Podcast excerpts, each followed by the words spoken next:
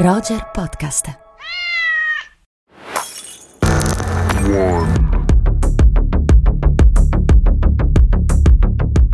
Simon, Ehi, che c'è? apri lo stradario a pagina 100. Perché? Dove vuoi andare? Ci facciamo una scappatella nella Brooklyn degli anni 80, se non ti dispiace, un piccolo ritorno al futuro.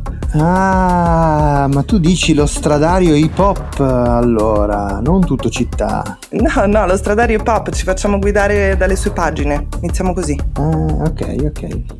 Per molti Elvis era un eroe. Ma vedi che per me non è mai contato un cazzo. Era un razzista schifoso, puro e semplice. Figli di puttana, lui e John Wayne. Perché sono nero. E ne sono fiero. Fight the Power. Il videoclip bomba del duo rap Public Enemy detona Brooklyn nel 1989 e sconquassa l'intero pianeta. Attraverso un montaggio incalzante, una moltitudine di giovani afroamericani urla Fight the power! Fight the power that be! La rivoluzione proletaria sembra ormai alle porte, mentre la marea nera invade le strade di Brooklyn imbracciando le gigantografie di leader della consapevolezza nera come Frederick Douglass, Marcus Garvey e Malcolm X, o di attivisti celebri come Angela Davis, Paul Robertson e lui, il pugile ballerino, Muhammad Ali. A incitare la folla i due cerimonieri, Flavor Flav col cappellino a cilindro all'inconfondibile orologio a cipolla e Chuck D in felpa e berretto rosso con la sagoma del continente africano al collo e il logo del gruppo. La silhouette di un uomo con le braccia conserte, inquadrato da un mirino. Gli stessi uomini che, dotati di uniforme, basco e occhiali neri, scortano i public enemy verso il palcoscenico attorniati dalla folla in delirio.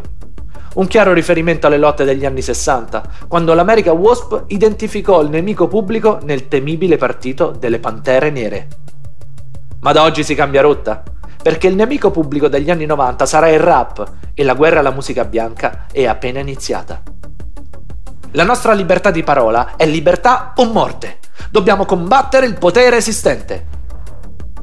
L'impatto di questo video manifesto della Golden Age Rap non è solo il frutto delle rime affilate di Flav e Chuck, ma anche della regia di Spike Lee, astro nascente del black cinema, che utilizza il set di Fa la cosa giusta, di cui Fight the Power è la colonna sonora, per rievocare l'atmosfera della marcia su Washington per i diritti civili, guidata da Martin Luther King 25 anni prima. Così a giugno, in Europa, si freme per volare a New York, nuova mecca della rivoluzione che sì, è stata appena trasmessa su MTV. Poi arriva il 9 novembre. Il muro crolla, il capitalismo vince, la globalizzazione infierisce. Un mese dopo, le pantere ruggiscono anche in Italia. Allora, questo era Nexus alias Giuseppe Gatti o Giuseppe Gatti alias Nexus che legge un estratto del suo stradario hip hop appena edito da Alegre e nelle librerie dal 2 luglio. E questo è un libro che unisce tanti aspetti dell'immaginario legato alla storia black americana nelle sue forme, migrate fin qui da noi, direi con una certa forza nel tempo. Sì, in sostanza è il racconto di un ragazzo bianco che si è nutrito di cultura pop, street dance e cinema per capire che cosa fosse il vero hip hop. E infatti non potevano mancare Spike Lee e Fight the Power. Correva l'anno 1989, come ricorda il libro. E fa la cosa giusta di Spike Lee in questi 30 anni è diventato un cult. Un grandissimo film, Simon, su come si cresce da black man nell'America capitalista di quegli anni. Posso parlarti un secondo? Eh? Dai. Che vuoi? Chi è il tuo giocatore di basket preferito? Magic E Johnson. il tuo attore preferito? Eddie Murphy. E il tuo cantante preferito? Prince. Sei un fan No, di Prince? no, è Bruce. Prince. Bruce. Pino, non fai altro che dire negri qui, negri là. Ma com'è che tutte le persone che ammiri sono negri? È differente, Magic, Eddie, Prince. eh, Non sono negri. Insomma, non sono neri, ma... No, no, aspetta, voglio spiegarmi. Sono... Loro non sono soltanto neri. Insomma, sono neri, ma non sono veramente neri. Sono più che neri. È- è diverso. È diverso. Sì, per me è diverso. Forse mi sbaglio, ma a te piacerebbe essere nero. che cazzo dici? Sì, ridi quanto ti pare. Intanto i tuoi capelli sono più ricci dei miei.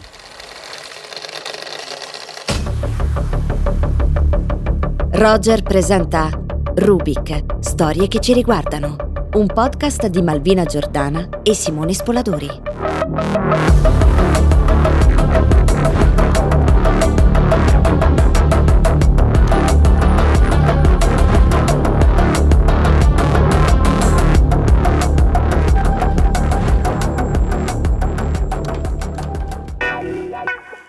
Gran film, eh? Eh sì, mi avevo due anni quando è uscito, pensa te. Ma pensa.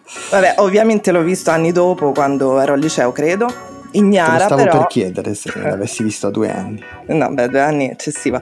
Eh, però, insomma, io quando l'ho visto ero comunque molto giovane e, e ero ignara del suo collegamento nella storia, diciamo così. Ma per storia intendi gli eventi storici in cui è iscritto il film e su cui il film è basato? O la figura di Spike Lee rispetto alla storia del cinema e del black cinema in particolare? Ma intendo entrambe le cose, direi. Eh, per esempio, ignoravo completamente che la famosa scena del bidone scagliato da Muki contro la vetrata della pizzeria di Sal fosse ispirata a un evento realmente accaduto che è ricordato come l'Howard Beach Accident e che è il pestaggio da parte di un gruppo di ragazzi bianchi a tre afroamericani davanti appunto a una pizzeria e nel quale Michael Griffith morì investito da una macchina, non so se ti ricordi. Sì, sì, sì, come no. Infatti il film si inserisce tra questo evento che hai appena raccontato e il pestaggio di Rodney King, altro evento tristemente celebre, che è di due anni dopo, di due anni successivo. Un altro eh, accadimento cruciale, drammatico della storia degli afroamericani nell'America contemporanea. Ma senti, ti ricordi anche come finisce? Fa la cosa giusta? E come no, certo, mi ricordo che ci lascia con le due frasi sulla violenza, una di Martin Luther King e l'altra di Malcolm X, quindi due frasi eh, insomma radicalmente diverse che scorrono come se fossero dei titoli di coda, no? E, e tu sei lì e ti viene da chiederti, e quindi l'uno o l'altro, protesta violenta o non violenta, come mi schiero. E poi, Già. caro Simon, ho capito anni dopo che probabilmente quello era il modo giusto per interrogare lo spettatore bianco, abituato a indagare il discorso nero dal suo punto di vista, quindi etnocentrico, e quindi che cerca sempre di dividere i buoni e i cattivi, no? E il discorso sulla violenza è piuttosto emblematico in tal senso. Certo, condivido e allora ti propongo di fare un gioco. Sei pronta? Prontissima. Allora, hai detto che e hai dimostrato anche di ricordarti come finisce Fa la cosa giusta. Allora ti chiedo, tre anni dopo, 1992, esce Malcolm X, sempre di Spike Lee. Ti ricordi come inizia questa volta? Ce l'ho, sì. Vai, si apre vai. proprio con le immagini di repertorio del pestaggio di Rodney King che scorrono Mhm. mentre la bandiera americana prende fuoco. Giusto? Quindi scusa, 1989. Dopo l'incidente di Howard Beach che hai raccontato prima, esce Fa la cosa giusta, che in qualche modo anticipa il pestaggio di Rodney King. 1992 esce Malcolm X, l'inizio rimanda alla contemporaneità eh, perché riprende proprio quel pestaggio, ma anticipa quel che succede poco dopo, cioè la famosa battaglia di Los Angeles. Allora possiamo forse dire così, cioè dirla con la saggezza popolare. Vai, Due sempre indizi. cara. Due indizi fanno una prova. Eh sì, ma una prova di che cosa? Una prova del fatto che Spike Lee ha tra le tante una dote unica, cioè intercetta più e meglio di altri quello che si agita nell'aria, no? la temperatura della comunità black, la rappresenta e la anticipa con una forza incredibile. Senti, allora proseguiamo con il gioco e spostiamoci a oggi, se sei d'accordo. Eh certo, eh certo. Da eh Five certo. Bloods, film, ultimo film di Spike Lee eh, su Netflix eh, da qualche giorno. Come finisce? Allora, l'ho visto, ma non posso dirlo perché eh, molti di quelli che ci ascoltano probabilmente ancora non l'hanno visto e quindi mi rivolgerebbero insulti in misura ancora maggiore di quanto già accade di solito. Hai ragione, era un tranello.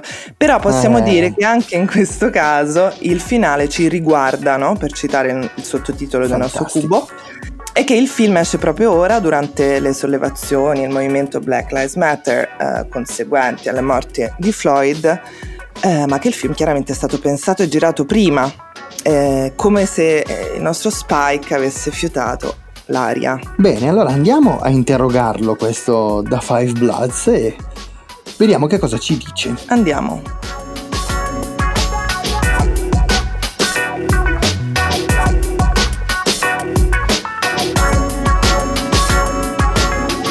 My conscience won't let me go shoot my brother or some darker people or some poor hungry people in the mud for big powerful America and shoot them for what? They never called me nigger. They never lynched me. They never put no dogs on me. They never robbed me of my nationality, raped and killed my mother and father. What I'm gonna shoot them for what? How can I go shoot them? Them little poor little black people, little babies and children and women. How can I shoot them poor people? I would just take me to jail. Queste parole sono state pronunciate il 26 febbraio del 1978 a Chicago da Muhammad Ali. Sì, esatto, e oggi le riprendiamo non solo perché i fatti a cui stiamo assistendo da qualche settimana certificano che queste parole non hanno mai smesso di essere attuali, ma perché vengono collocate oggi, anno 2020, proprio da Spike Lee, dallo stesso Spike Lee su cui abbiamo aperto questo episodio di Rubik in testa al suo nuovo film che come hai detto prima è disponibile dal 12 giugno su Netflix da Five Bloods come fratelli. E che a mio modestissimo parere è un gran film, no Simon? Altro che, altro che, insomma, questo 2020 non ce ne ha regalati tanti per motivi che è superfluo stare qui a ricordare, questo è davvero un grandissimo film. Eh sì, anche se ci sono pareri discordanti nell'aria. Ad ogni modo, è la storia di quattro afroamericani veterani della guerra del Vietnam che tornano nel paese asiatico per cercare un tesoro che avevano trovato allora e che avevano nascosto durante la guerra. Sì, e questa storia è ambientata nel nuovo Vietnam, eh, ma evidentemente parla di altro, Malvi cioè come ci fa capire il folgorante inizio con Ali e altri materiali di repertorio, le cose nel tempo non sono mai cambiate. Gli States hanno contratto ormai un debito insanabile con gli afroamericani e quel tesoro, quei lingotti d'oro, sono metaforicamente quello che meriterebbero gli afroamericani come risarcimento per secoli di sfruttamento. Eh sì, un tesoro che invece questi veterani di una delle più insensate fra le molte eh, insensatissime guerre del XX secolo hanno lasciato nella giungla e che ora tornano a riprendersi per eh, distribuirlo a coloro che sono stati strappati dall'Africa, trasformati in schiavi prima, in soldati poi, in Vietnam, in Iraq, in Afghanistan e continua tu l'elenco se vuoi. Eh sì, pensa che da Five Bloods è il primo film statunitense ad alto budget a raccontare la guerra del Vietnam attraverso lo sguardo dei soldati neri. Eh sì, eppure nel 1967 gli afroamericani erano l'11% della popolazione degli Stati Uniti, il 16% dei soldati arruolati e, senti qui, il 23% di quelli inviati a combattere eh, sul fronte in Vietnam. Sì, sì, sì, e nemmeno il cinema, intendo il cinema mainstream, quello ad alto budget, quello che ricordavi tu, se ne è occupato più di tanto, no? Con una battuta forse potremmo dire che certo il Vietnam era una guerra dell'America bianca. Peccato però che in molti delle truppe d'assalto fossero neri. Eh, e qui torniamo alle parole di Muhammad Ali. Non solo, torniamo anche al modo in cui Spike Lee racconta il suo film, eh, in cui mette in forma il suo film, mi verrebbe da dire. Eh sì, perché da Five Bloods è caratterizzato da una messa in scena ma irregolare, forse possiamo dire così, che alterna stili e addirittura formati no? del frame diversi, sembra quasi disordinato, no? a tratti è segnato da una fotografia finta, no? un po' posticcia, eh, sì. spesso appesantito da un commento sonoro eh, così tronfio, epico. Tronfio no?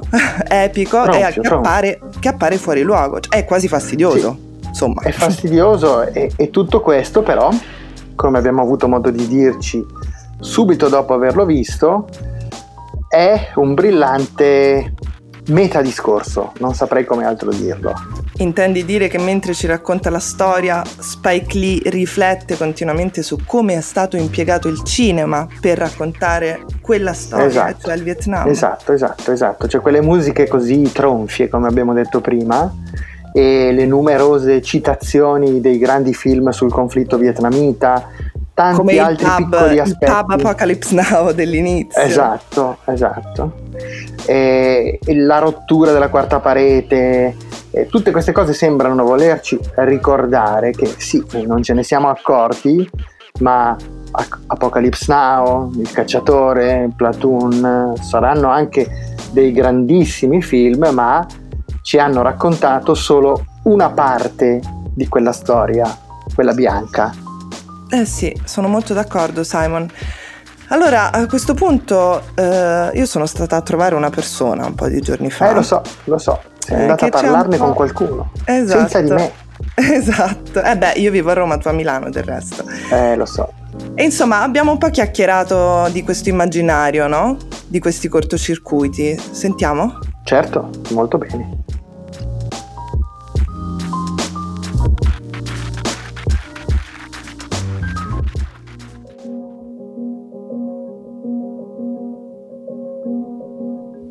Ho l'immenso piacere di essere in compagnia di Alessandro Portelli. Buongiorno Alessandro. Buongiorno. Alessandro Portelli è storico, americanista, uno dei principali teorici della storia orale. Ha svolto le sue ricerche tra le maglie della cultura americana e della storia degli Stati Uniti, o delle storie, come forse sarebbe più corretto dire, motivo per cui lo abbiamo incastrato nel nostro eh, Rubik, ma anche perché tu Alessandro hai scritto delle splendide pagine in queste, mm, in queste settimane sul manifesto in cui hai preso parola rispetto all'irruzione del movimento eh, Black Lives Matter e eh, l'insidioso rapporto tra eh, storia, memoria e artefatto culturale.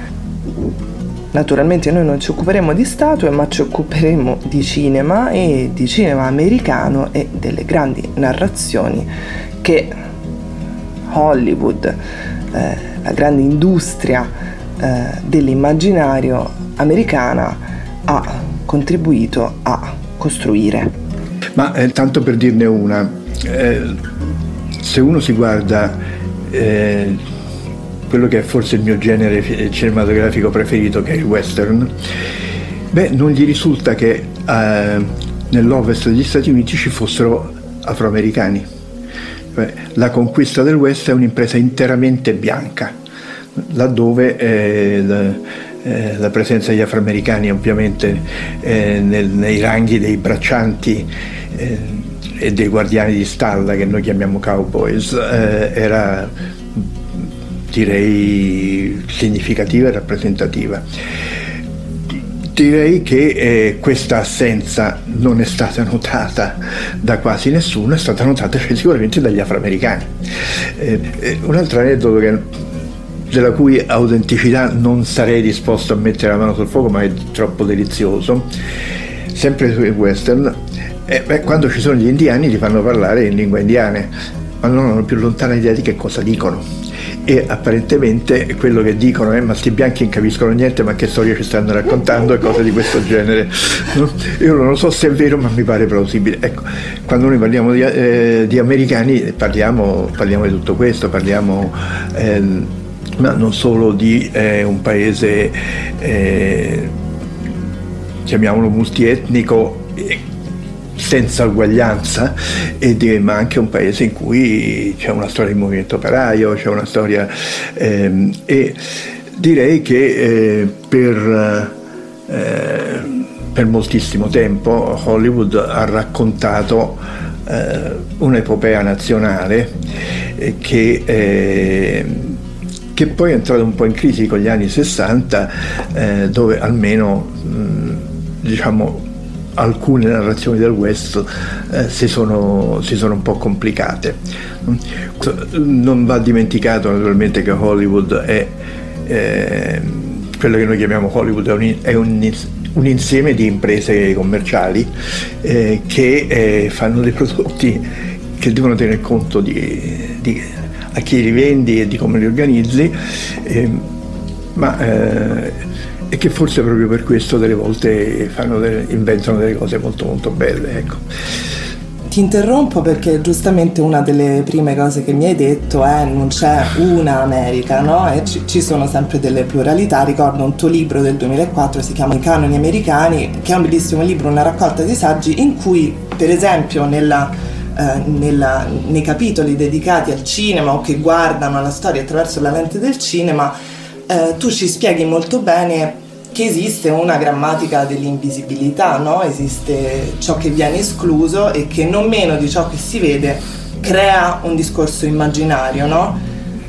Cosa significa per te che sei, ricordo, uno storico, non uno storico del cinema, usare appunto queste storie, anche ciò che non c'è in queste storie, che non viene messo in scena per capire invece che cosa c'è o cosa c'è stato?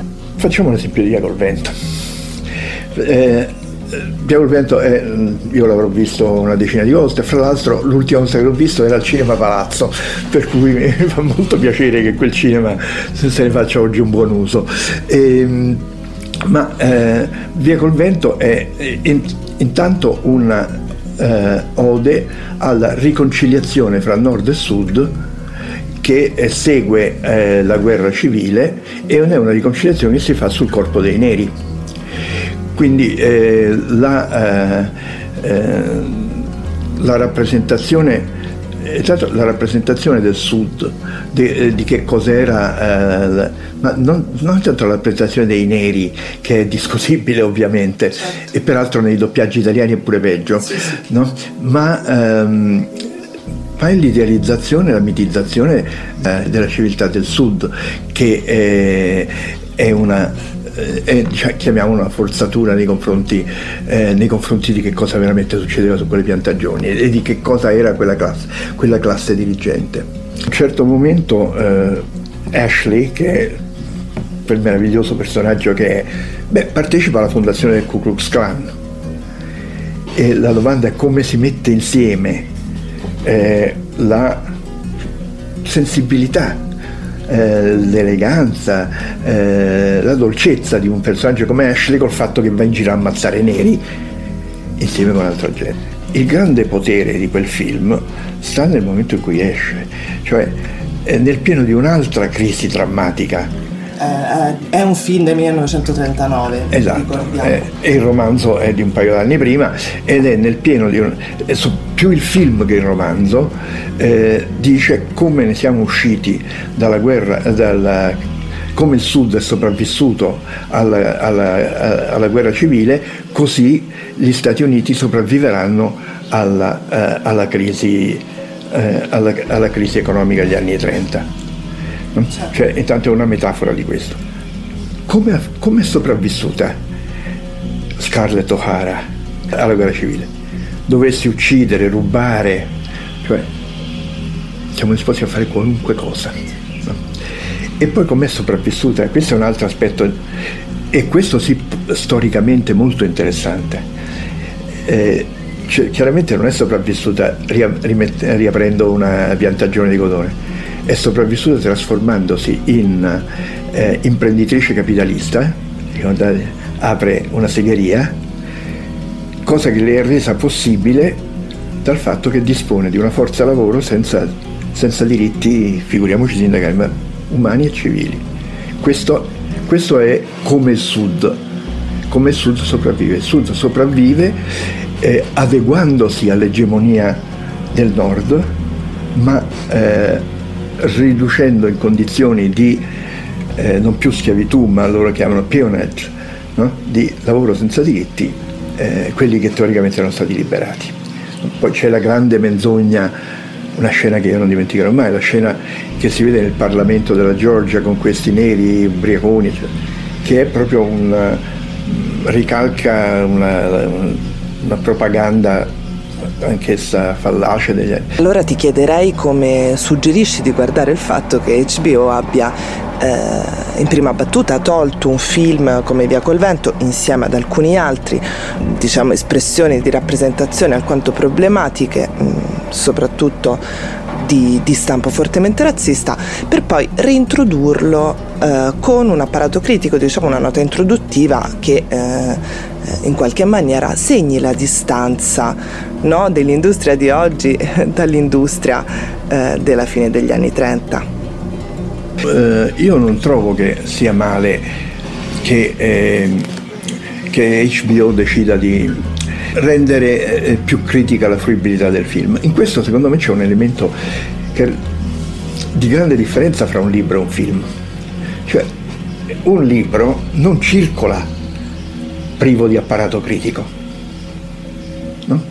Voglio dire, eh, eh, ci sono le prefazioni, le note, eh, mm, tant'è vero che in Germania è stato possibile ripubblicare Mein Kampf con tanto di apparato critico. No? Far circolare Mein Kampf senza apparato critico beh, è pericoloso. Quello che sta facendo HBO è un esperimento che dice proviamo a fare con i film quello che abbiamo sempre fatto con i libri. Proviamo e a me pare molto più difficile questo con un film che con un libro. Perché che fai? Metti i sottotitoli e dici guardate che questa cosa non è mai andata in questo modo, eh? eh attenti che no? questo è uno stereotipo. Quindi anche se, eh, anche se tu fai una, una, una presentazione eh, rimane separata dall'oggetto. Per cui eh, io vedo che eh, così come non mi pare che sia un'offesa alla storia avere messo un po' di note critiche a Mein Kampf, eh, sia un'offesa alla storia eh, dire godetevi questo film perché eh, Clark Gable è irresistibile, eh, Vivian Lee pure, anche se, se uno lo guarda in originale è molto divertente perché Vivian Lee inglese eh, parla, parla parla con l'accento del sud come, come Giorgio Gabber quando canta le canzoni napoletane, insomma. Ecco. No? Però ehm, ecco, godetevelo perché è un gran film, perché è una storia straordinaria, eccetera, eccetera. Però attenti, però attenti. No? Certo. Quindi io penso che questo sia un po' un tipo di procedura. Certo, no, senz'altro così, anche perché in realtà poi il dibattito, io penso anche dentro le università, no, rispetto all'insegnamento della storia del cinema, penso soprattutto diciamo, al dibattito americano su questo, già esisteva prima di questo momento eh, la questione cosa mettiamo dentro la grande storia del cinema e cosa, e cosa togliamo. Bene, in questo caso quello che dici tu mi sembra particolarmente interessante perché come dire, connotare di un'appendice critica, che poi è una nota no? che dice sì. la rappresentazione culturale di questo film è frutto dell'epoca in cui è stato prodotto, del contesto che racconta. Certo. E attenzione quindi che ci sono queste cose. D'altra parte appunto la, uno, una delle domande che uno si pone, ma forse i due film centrali della storia del cinema negli Stati Uniti sono Nasce da un'azione e Via col esatto, vento. Esatto. Voglio dire, guarda caso, no? Guarda caso. Eh, su questo forse perché tornando diciamo al, all'importanza dell'industria che ha sempre una sua certa importanza nella produzione appunto di, di, un, di un canone, di un codice, di una forma, eh, c'è un po' anche forse il timore no, da parte dell'industria come HBO, Disney via dicendo di sentirsi fondati su uno spirito colonialista razzista che questi film che sono i monumenti, le statue no, del cinema americano e quindi spina dorsale no, degli americani stessi e anche nostri, il cinema ci ha colonizzato l'inconscio, il resto era quella frase lì che Wim Wenders ci aveva detto, no? c'è anche questa paura di, di, sentirsi fondati su quello spirito. Certo. Io, io, continuo a ricordare che quando ero piccolo sia io sia tutti i miei amici facevamo sempre il tifo per gli indiani no, perché eh, c'era una, un elemento di, chiamiamolo orientalismo, anche se, cioè, cioè di, di, gusto delle, de, certo. eh, de, dell'esotico, no? però e quindi questo già ti dice un altro sguardo, perché comunque eh, una delle differenze è che comunque la conquista del West, di questo stiamo parlando, poi voglio dire, c'è c'è anche molto altro, c'è il grande musical, c'è il film noir, sì, no? ma siccome eh, il rapporto con la storia è, è, è, cruciale proprio in un genere come il western, no? beh, quella non è la storia nostra e quindi eh, in qualche misura non eravamo in, immediatamente portati a identificarci con i conquistatori. forse anche perché non lo so, questa è una cosa che non ho mai pensato prima, la penso in questo momento, quindi forse non è vero, ma eh, quando io parlo, io parlo eh, di crescere in un paese che era appena stato occupato. Eh, a proposito eh, di processi di identificazione, tu nel tuo bel saggio che ricordavamo prima eh, discuti eh, del film di Spike Lee Fa la cosa giusta, film eh, con cui abbiamo aperto questa puntata mm, e ci parli proprio della relazione eh, tra lo sguardo dello spettatore e il nostro sguardo con ciò che viene messo in scena, ciò che si vede e anche per tornare a quello che dicevamo prima, forse ciò che non si vede. Beh, eh, mi ricordo di avere eh, avuto una specie di epifania un giorno che passando di notte eh, per eh, un, uno dei ghetti americ- eh, afroamericani di, di, New York d'estate, beh, sentii l'odore perché eh, fai la cosa giusta, culmina con il rovesciamento di un bidone della, spazzatura che fra l'altro nella sceneggiatura era pieno e nel film è vuoto. Che cosa, che cosa c'era in quelle strade che nel film non ci può essere? Ed era la puzza era l'odore. E, ehm, e questo eh, secondo me è uno, de, è uno, dei modi che eh, fanno sì che, eh, diciamo, eh, che la guerra, eh, che, il, eh, che, la violenza siano in parte sanificate nel, nella rappresentazione filmica, che non è colpa di nessuno perché però tecnicamente non si può fare, almeno finora. Ecco, e io lì appunto, se, se, se fossi stato Spike Lee, almeno un paio di battute in cui qualcuno la nomina l'avrei, eh, avrei provato a farlo. Però come dici tu nella sceneggiatura originale c'era questo discorso dell'immondizia, cioè il bidone era pieno. Questo. Il bidone era pieno, infatti il mio saggio si chiama il bidone vuoto, no? perché, eh, non so perché l'abbia sposato, secondo me, per, secondo me per, perché eh, complessivamente quel film è, è, a suo modo un po' come, come Tara, cioè è un'immagine del ghetto è un posto bellissimo, pieno di colori, bella gente, eh, no? eh, è l'unico ghetto afroamericano dove non c'è droga.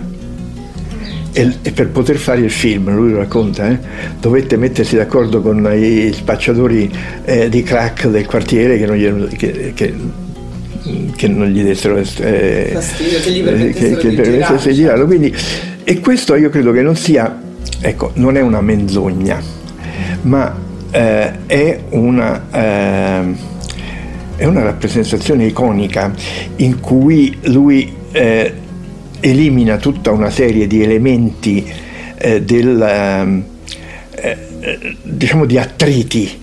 No?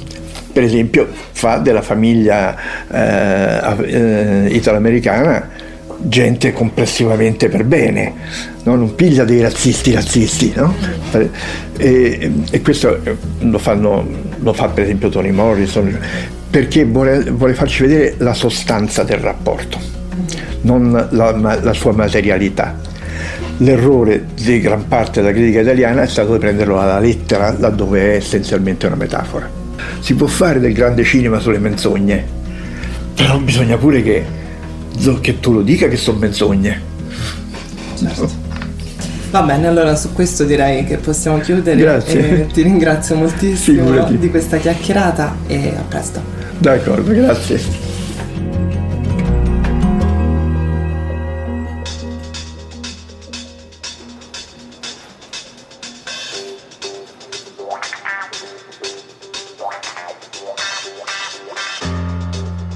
Simon, è ganzo sto locale, hai scelto bene stavolta. Bene, sono contento che ti piaccia. Ah sì, bella musica, la gente buena, poi adoro gli anni 60. E io adoro New York, quindi siamo nel posto giusto direi, no? Siamo nel cuore della Black Exploitation Maldi. Che dici, posso spiegare che cosa significa questo termine? Che mi eh, piace eh, spiegare. Sì. Aspetta, aspetta, aspetta un mm. momento. Allora, intanto, sai perché vale la pena parlare della Black Exploitation? Beh, perché è grandissimo cinema, è una figata. Sì, non solo per quello, Simon. Allora, dobbiamo mm. parlarne anche perché mentre ci scorniamo uh, su Via col Vento e simili, vale eh. la pena ricordare quanta fatica ha fatto il cinema afroamericano per ritagliarsi un posticino nell'industria, o no? Così tanta fatica ha fatto che poi il posto nel sistema eh, e nell'industria ancora non ce l'ha. Eh, esatto. Ma proprio negli anni 60 il cinema afroamericano tenta di emergere e di diventare, per così dire, strumento di protesta ed emancipazione. E alcuni registi bianchi indie hanno lavorato per favorire questo movimento, come il grande John Cassavetes, per esempio, che nel 1960 con Ombre tocca in modo oh. completamente nuovo, ti piace, lo so, mi proprio piace, il tema delle piace. relazioni interrazziali. Grandissimo, grandissimo film, quindi primo consiglio di oggi, forse non è il primo, ne abbiamo già dato altri, già dati altri, ma non importa, le nostre amiche e i nostri amici recuperate ombre. Esatto. E poi solo alla fine degli anni 60 dunque arriva la Blacks Black exploitation, ma quanto è difficile dirlo? Eh, lo so, lo so, è difficile, è difficile dirlo, ma è facile spiegare che cosa significa e credo che sia arrivato questo momento.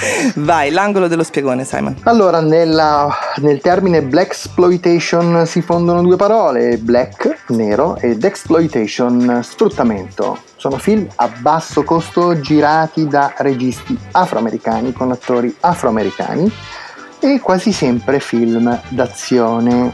Esatto, e con grandissime colonne sonore. Eh beh, sì. Tipo James Brown, uh, yeah. Marvin Gaye, Solomon eh. Burke, funk, rhythm and blues, jazz. E il film più famoso di questo filone è indubbiamente Shaft, il detective del 1971 di Gordon Parks, che viene anche citato in una battuta di The Five Bloods. Eh sì, eh, Shaft viene citato da Spike Lee e più volte anche da Quentin Tarantino, no? In diversi suoi film. A proposito di Tarantino, sai che non sono solo i maschi a essere star della Black Exploitation? E se pensiamo a Jackie Brown... Eh sì, Jackie Brown di Tarantino, infatti, eh, il regista sceglie come protagonista una grandissima Pam Grier, un'icona del genere, che aveva interpretato molti grandi film come uh, Coffee, uh, Foxy Brown, Sheba, Baby, tutti diretti da Jack Hill. O anche Tamara Dobson, protagonista di Cleopatra Jones Licenza di uccidere, che è uno, ti confesso, che è uno dei miei film preferiti. Complimenti Simon. Grazie. Negli anni Ottanta il cinema afroamericano tende a farsi inglobare dallo star system hollywoodiano, guarda un po'. Pensa che Pam Greer finisce a fare Miami Vice, per esempio. Con Don Johnson, con Don Johnson. Sì, e direi che sparisce, diciamo, il cinema afroamericano per un bel po' di tempo. Solo oggi si sta muovendo nuovamente qualcosa grazie a, eh, ad autori eh, black, penso a Steve McQueen, penso soprattutto a Jordan Peele che eh, secondo me soprattutto con il primo dei suoi horror scappa eh, Get Out è riuscito a eh, elaborare un racconto del eh, razzismo moderno e delle sue nuove forme eh, molto originale, molto forte, purtroppo secondo me poi il secondo film di Jordan Peele Noi non è all'altezza del primo, però sia lui sia Steve McQueen e anche qualche, qualche altro nome mi sembra che stiano uh, creando, come dire, un movimento nuovo.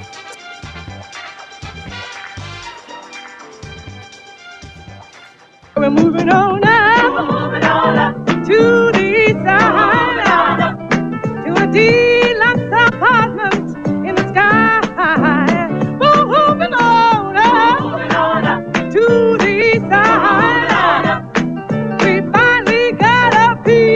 the Malvi, la riconosci questa sigla? Sono i mitici Jefferson.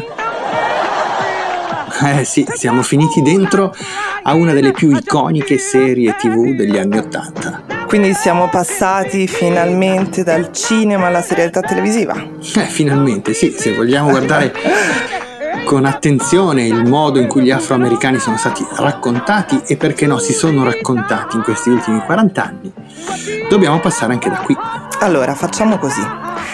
Dato che oltre alla nostra, il nostro cubo ha altre 5 facce, ti propongo uh-huh. un altro gioco E cioè, troviamo cinque serie che consigliamo ai nostri amici e alle nostre amiche per ragionare sulla questione dei diritti degli afroamericani. Che dici? Fantastico Malvi, fantastico. Però una me la gioco facile, insomma, siamo qui dai Jefferson e direi che una, quella da cui partiamo è questa, che dici? Beh, un ottimo punto di partenza, Simon, direi. È anche Yes. una sitcom divertentissima. Pensa che io la guardavo quando ero piccolo, così carino. Eh, mi astengo dalla battuta sulla tua età a questo punto. Grazie, apprezzo, apprezzo. Senti, allora, i protagonisti della serie sono una coppia di afroamericani che si trasferisce da Harlem in un lussuoso appartamento ai piani alti di un palazzo dell'Upper East Side di Manhattan. La lavanderia di George è diventata una catena e la famiglia approda alla ricchezza così dei quartieri bianchi. Ecco sì, e il bello è che George, il protagonista, il capofamiglia interpretato dallo spettacolare comico Sherman Helmsley, è eh, un afroamericano ma è il personaggio più razzista dell'intera serie.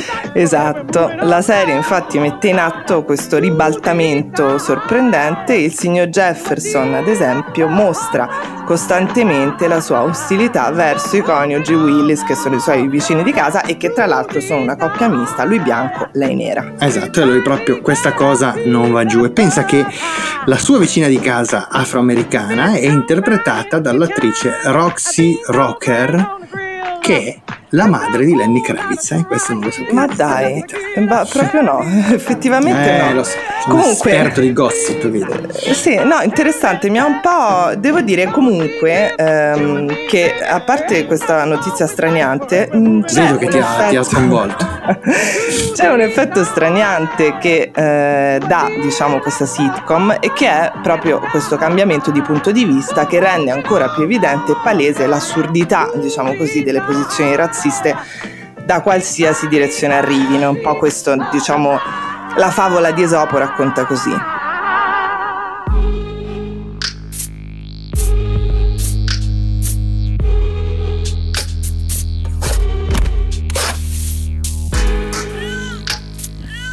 Eccoci alla seconda serie, Malvi, che è Blackish. Serie amatissima dal presidente Barack Obama, serie detestatissima da Donald Trump. E che Cinque facciamo? stagioni. Chiediamoci perché. 5 stagioni per un totale di 119 episodi trasmessi da ABC e disponibili in Italia su Infinity. Sì, sì, e anche qui il sogno americano viene in, certo- in un certo senso rivoltato come un calzino. Una famiglia, scusa, mi sta passando un motorino proprio qua vicino, si sente, Eh, una sento, famiglia afroamericana approda in un quartiere ricco di bianchi, anche in questo caso. Solo che qui ogni passaggio della loro vita viene, eh, come dire, eh, vissuto, si svolge nel segno della rivendicazione dei diritti e della storia degli afroamericani. Eh sì, è vero, nonostante si rida, e si ride anche parecchio, vengono costantemente affrontati temi direi forti, no? come il razzismo, eh, ovviamente altri come le questioni di genere mm, e direi sempre in modo irriverente, no? sanamente provocatorio potremmo dire. Sì, sì, e sì, poi Simon c'è Lawrence Fishburne. Grandissimo, grandissimo, Grandissimo. Lawrence Fishburne, quindi da non perdere.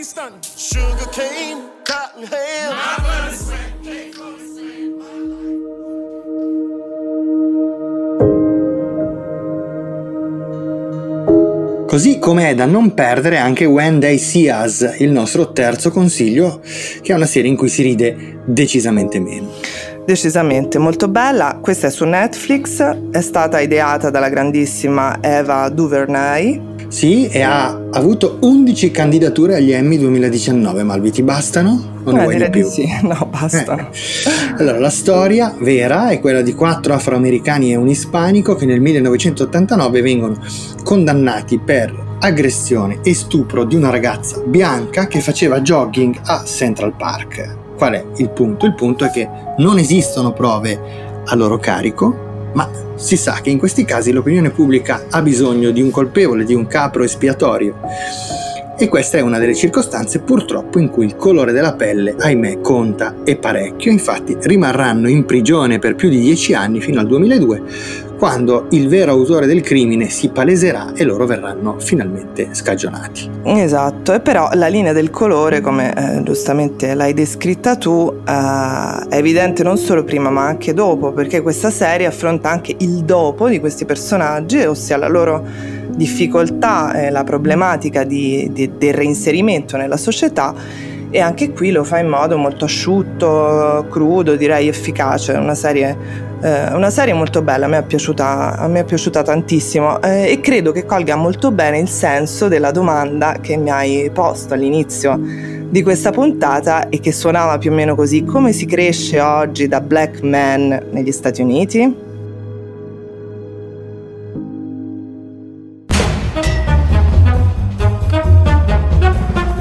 Irrompe una nuova sigla, Simon, e quindi arriva anche il quarto consiglio. Ti faccio un nome a te sicuramente noto, ti dico Ryan Murphy. E tu cosa dici? Vabbè, beh, è ovvio, cioè, mi, mi, servi un assist a porta vuota, no? American Horror Story, dico. Eh, lo sapevo, io avrei detto Glee.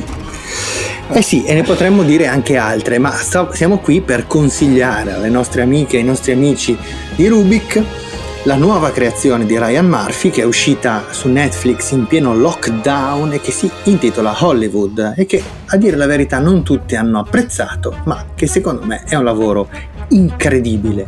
E sono d'accordo e ritorniamo un po' a questa parola Hollywood, industria dei sogni con cui abbiamo insomma discusso insieme a Alessandro Portelli e questo è un, un bel lavoro che ci porta dietro le quinte della Terra dei Sogni per l'appunto, della La La Land dei tempi d'oro. Sì, e con Hollywood eh, Ryan Murphy ci racconta eh, lato, parte mostrandoci diciamo, il lato oscuro della mecca del cinema, no? aspiranti attori in lotta con pregiudizi razziali e favoritismi sessuali, ma c'è un però. E c'è un però. E il bello però è che il film diventa presto una specie di ucronia, un universo sì. uh, un parallelo. quasi. Esattamente, in cui l'industria del cinema si libera dei pregiudizi e si trasforma in un sistema in cui colore della pelle, genere, preferenze sessuali non contano. Del resto, i film, dice un personaggio, non ci fanno vedere il mondo soltanto per come è, ma per come potrebbe essere, no? la, la famosa proiezione del desiderio. Esatto, qui, tanto da piegare la storia come so, nel finale di Bastardi senza gloria o di C'era una volta Hollywood.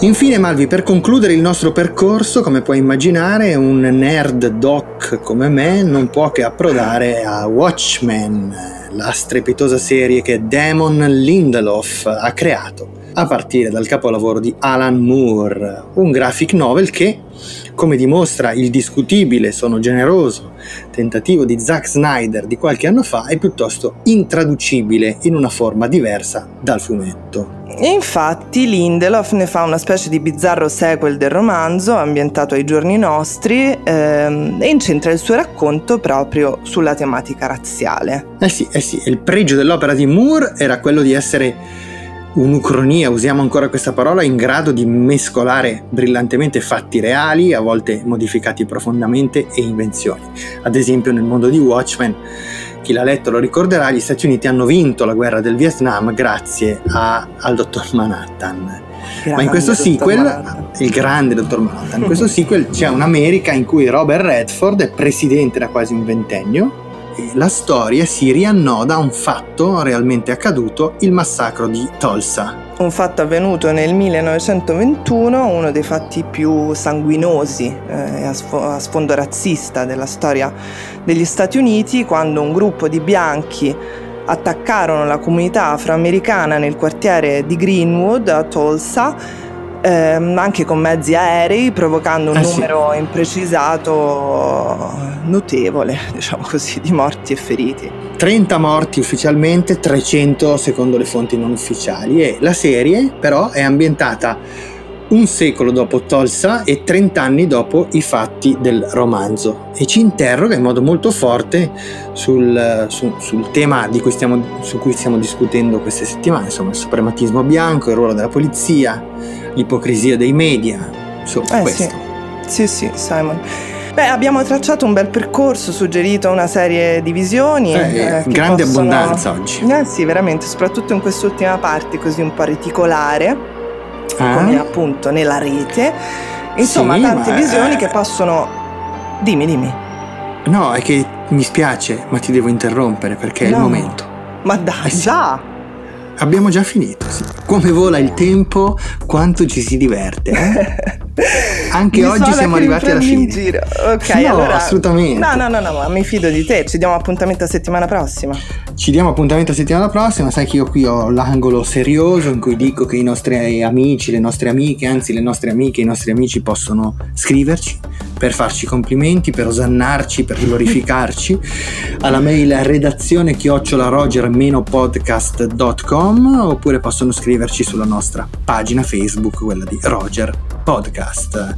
Ci trovano ovviamente per ascoltarci su qualunque aggregatore di podcast dell'universo Qualsiasi. qualsiasi e salutiamoli allora ciao e ciao Malvi Ciao!